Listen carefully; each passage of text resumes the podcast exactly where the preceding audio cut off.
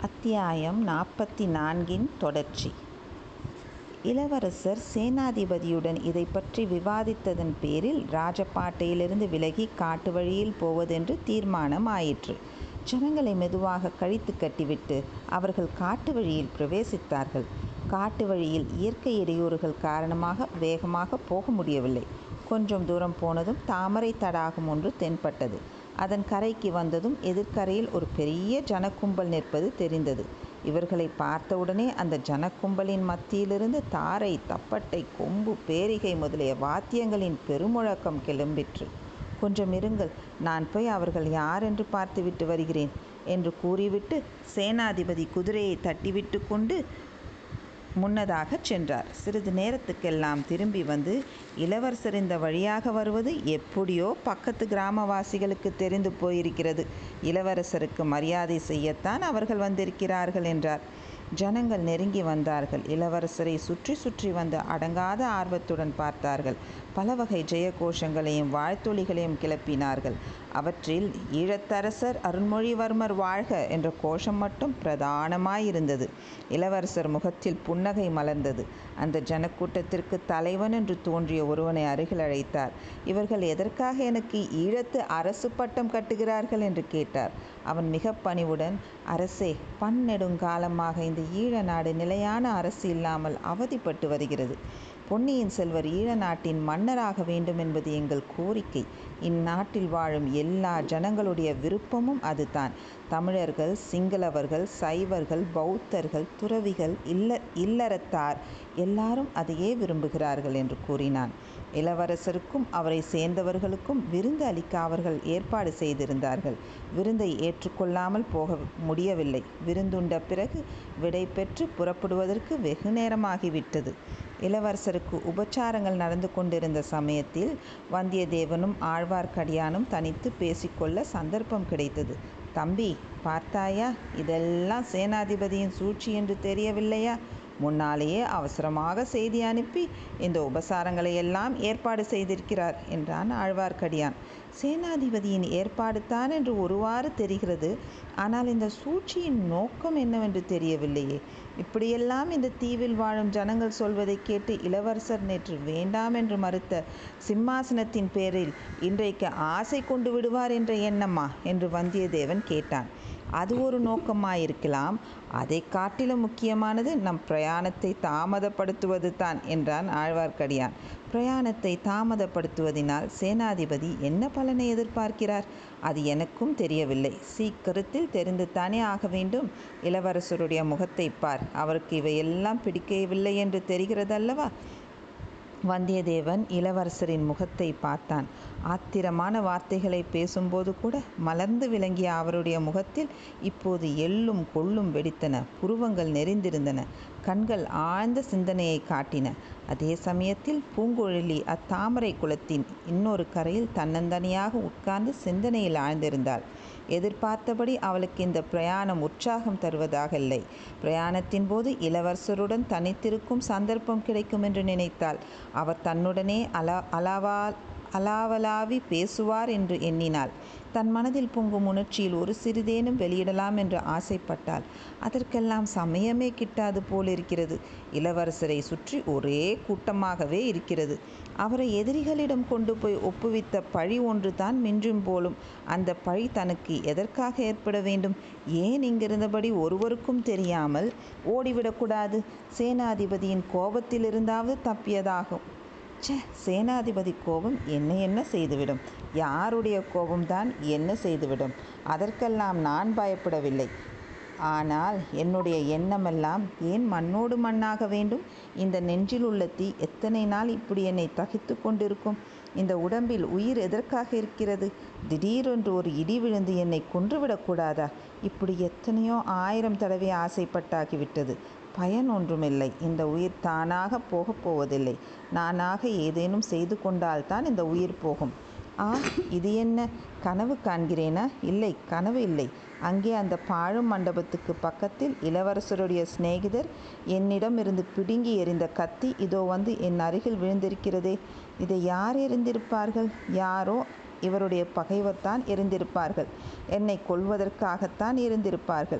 என்ன துரதிருஷ்டம்? என் மேலே விழாமல் சற்று நகர்ந்து விழுந்துவிட்டதே. இதுவும் நல்லதற்காகத்தான். கையில் இந்த கத்தி இருக்கட்டும். அவருக்கு நான் கொடுத்த வாக்கை நிறைவேற்றிய பிறகு அவரை அந்த பாதகர்களிடம் கொண்டு போய் ஒப்புவித்த பிறகு அவர் எதிரிலேயே இந்த கத்தியினால் குத்தி கொண்டு இறந்து விடுகிறேன். சீச்சி எதற்காக அவர் மனதை அப்படி புண்படுத்த வேண்டும்? அவர் கப்பலில் ஏறி போன பிறகு படகிலேறி நடுக்கடலில் சென்று அங்கே குத்தி கொண்டு சாகலாம். என் அருமை கத்தியே நீ திரும்பி வந்தாய் அல்லவா உன்னை அனுப்பியவர்களுக்கு வந்தனம். ஒருவேளை இளவரசர் மேலே எரிய எண்ணி இதை எறிந்திருப்பார்களோ ஆம் அவருக்கு வழியில் எத்தனையோ அபாயங்கள் நேரலாம் என்று சேனாதிபதி கூட சொன்னாரே. அப்படி ஒரு சந்தர்ப்பம் எனக்கு கிடைக்கக்கூடாதா? அவர் பேரில் குறிப்பார்த்து எறிந்த கத்தி என் நெஞ்சில் விழக்கூடாதா? அப்படி விழுந்த அவருக்காக நான் உயிர் துறக்கும்படி நேரக்கூடாதா? அவ்விதம் நேர்ந்தால் நான் ரத்தம் பெருக்கி உயிர் துறக்கும் சமயத்தில் பூங்குழலியின் மனதில் ஒரு விசித்திரமான தோற்றம் ஏற்பட்டது.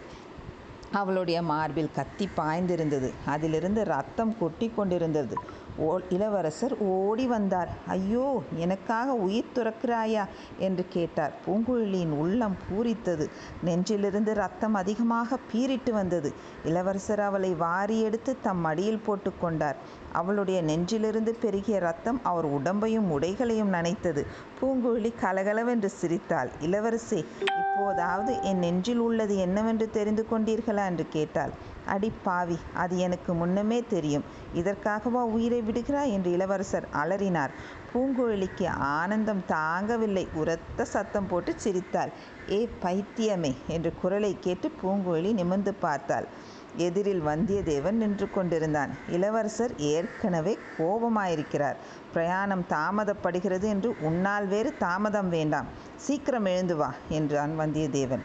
பூங்கோழி சிரித்து கொண்டு எழுந்து ஓடிப்போய் யானையின் மீது ஏறிக்கொண்டாள். கத்தியை நெஞ்சுடன் அணைத்து கொண்டு கொஞ்சினாள். காட்டு வழியில் மேலும் கொஞ்ச தூரம் சென்ற பிறகு எதிர்பாராத ஒரு சம்பவம் நிகழ்ந்தது.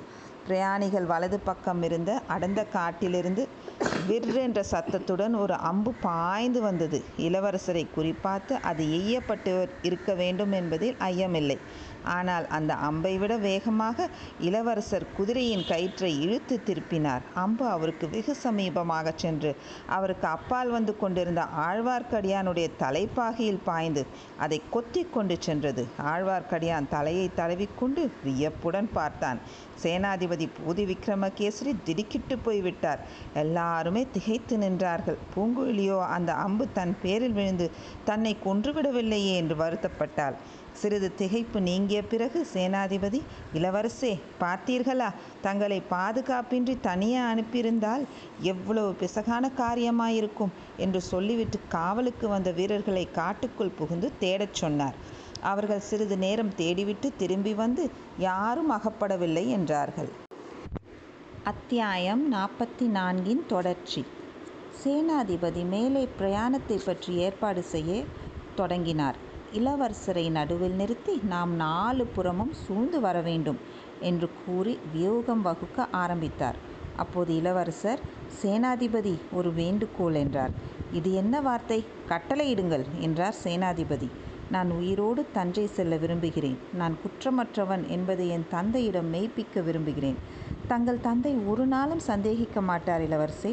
தந்தை மட்டுமல்ல மக்கள் எல்லோரும் ஒப்புக்கொள்ளும்படி நிரூபிக்க விரும்புகிறேன். அந்த காரியத்தை நிறைவேற்றிய பிறகு என் உயிரை பற்றி சிறிதும் கவலைப்பட மாட்டேன். அதற்கு முன்னால் வழியிலேயே உயிர் துறக்க விரும்பவில்லை.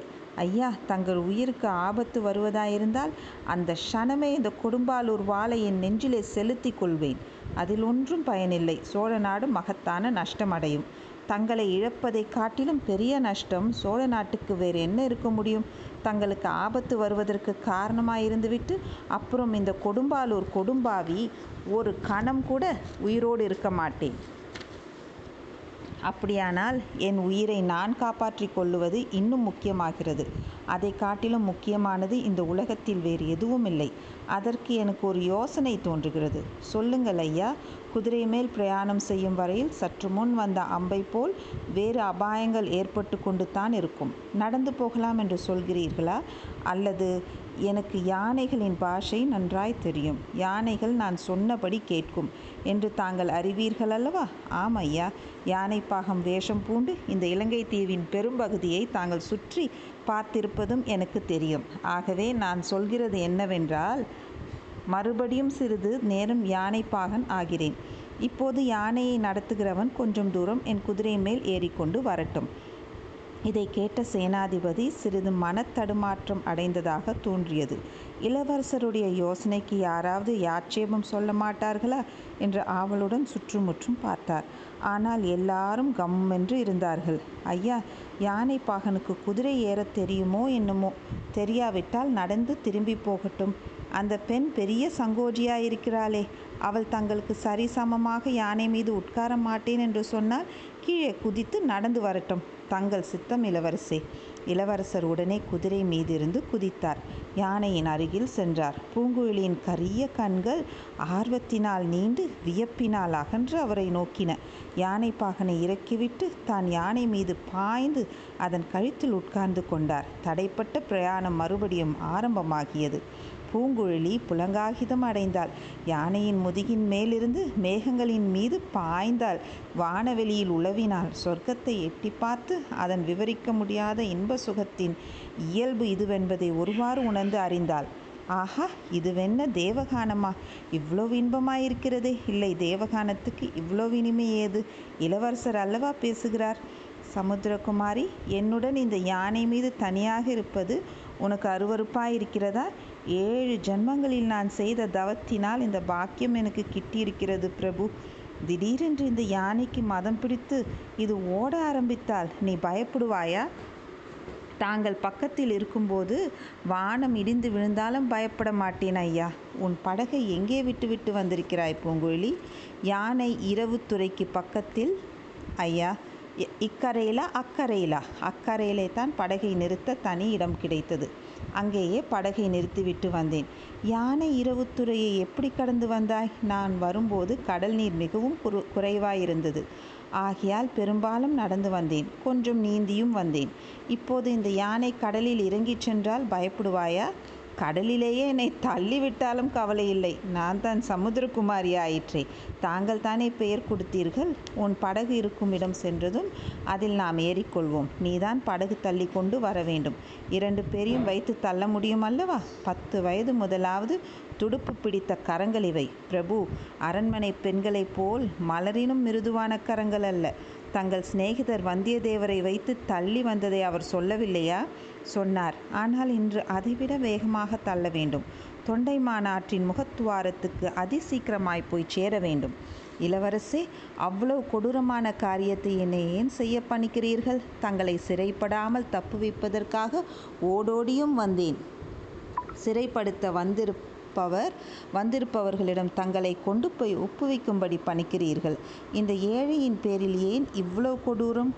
பூங்குழலி என் தந்தை சக்கரவர்த்தி நோய்வாய்ப்பட்டிருப்பது உனக்கு தெரியும் அல்லவா தெரியும் ஐயா வானத்தில் சில நாளாக வால் நட்சத்திரம் தோன்றுவது பற்றி ஜனங்கள் பேசிக்கொள்வதும் எனக்கு தெரியும். எந்த நொடிப்போதிலும் என் தந்தையின் வாளால் முடிவுறக்கூடும் அல்லவா? பூங்குழலி மௌனமாயிருந்தார். அவர் ஒருவேளை இவ்வுலகை நீத்துச் செல்ல நேரிட்டால் அவருக்கு எதிர்க்காக நான் சதி செய்து ராஜ்யத்தை கைப்பற்ற முயன்றேன் என்ற எண்ணத்துடன் அவர் போவது நல்லதா? சக்கரவர்த்தி தங்களை பற்றி ஒரு நாளும் அப்படி நம்ப மாட்டார். இது பழுவேட்டரையர்களின் சூழ்ச்சி. அப்படிப்பட்ட பழுவேட்டரையர்களுக்கும் கூட நான் குற்றமற்றவன் என்பதை நிரூபிக்க விரும்புகிறேன்.